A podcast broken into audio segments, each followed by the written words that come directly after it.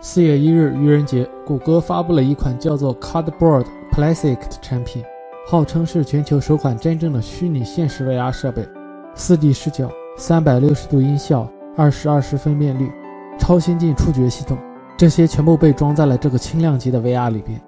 三星也在愚人节发布大新闻，从发布的宣传 GIF 来看，似乎是要发布一些 Galaxy S8 的消息。特斯拉正式发布了新车 Model 3，用户可以登录特斯拉官网在线预订。CEO 马斯克在发布会上透露，该款新车的预订累计金额已经超过了1.15亿美元，相当于预定了十一多万辆 Model 3。特斯拉 Model 3的主要特性为基础售价三万五千美元，全新特斯拉平台尺寸较 Model S 小了近百分之二十，零到六十英里加速六秒，二百一十五英里的续航里程。喜欢的小伙伴就赶快预定吧！国行 iPhone SE 已正式发售，很多预定用户已经拿到了 iPhone SE 新机。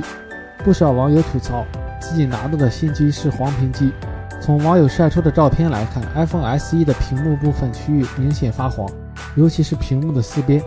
此前 iPhone 5S 和6都出现过黄屏门事件，由于只能更换一次，因此部分网友选择了退货。有微博网友曝光了一张魅族两款新机的谍照，图片中的魅蓝 Note 3使用了全金属材质，风格与 MX 系列基本一致，看起来更高档。以后两者傻傻分不清了。而魅族 Pro 6则首次出现了乌黑金的配色，使用了激光对焦，天线的处理与之前曝光的一致。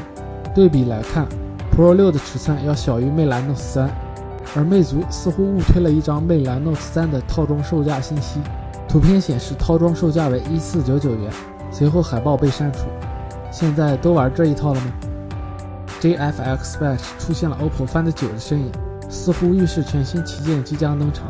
曝光的数据来看，Find 9会采用双版本，这次曝光的应该是低配版本，采用五点五英寸幺零八零 P 屏幕，搭载联发科 MT 六七五五处理器，四 GB RAM 和六十四 GB ROM，前置一千二百万像素，后置一千六百万像素的搭配。不知道 Super VC 是否同时登场？而兄弟品牌 vivo 的 X6s 系列手机正式登陆 vivo 商城。从官网的页面来看，vivo X6s、X6s Plus 的售价为两千五百九十八元和两千九百九十八元。手机配置更新主要在处理器上，全面采用了骁龙六五二处理器，而 X6s Plus 的机身厚度比 X6 Plus 薄了近一毫米。援引外媒的报道称。型号为 RPS 六二零零和六五零零的两款 HTC 十新机已通过了 FCC 的官网认证，与此前曝光的信息较为一致。主流的旗舰配置，就看其售价能否成为 HTC 的最后一根稻草了。